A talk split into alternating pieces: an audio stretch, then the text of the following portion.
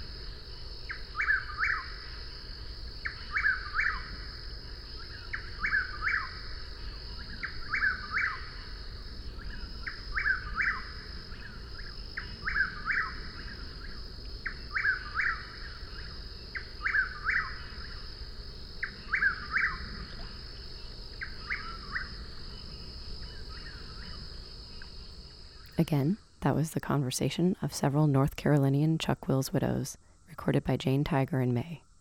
Our final selection for today will be from another section of Antelope Valley. There are a few places in the world where blue gray gnatcatchers will actually sing, and I was lucky enough to hear one. As an amateur field recordist myself, you'll hear me in the soundscape moving around to keep the fellow in the focal point of my microphone. But I hope you'll forgive me and enjoy his composition. Whenever I listen to this particular segment, I wonder what the tiny bird had been listening to as well. I kind of have a feeling it was us, and more specifically, Kid Koala.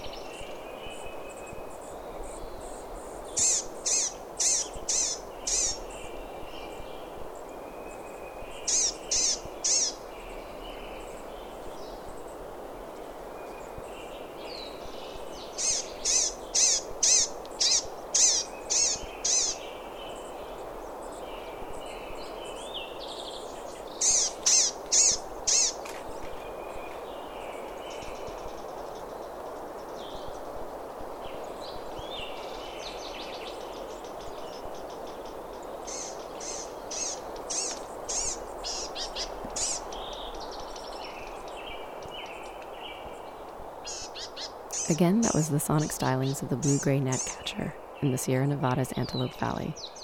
Please join us again next Friday, October 27th, for the final episode of Threshold Shift, where we'll give the mic to nature and amplify Earth. Threshold Shift is a KBOO Sound Artist in Residency series at KBOO 90.7 FM and streaming online at kboo.fm. Thank you, as always, for listening.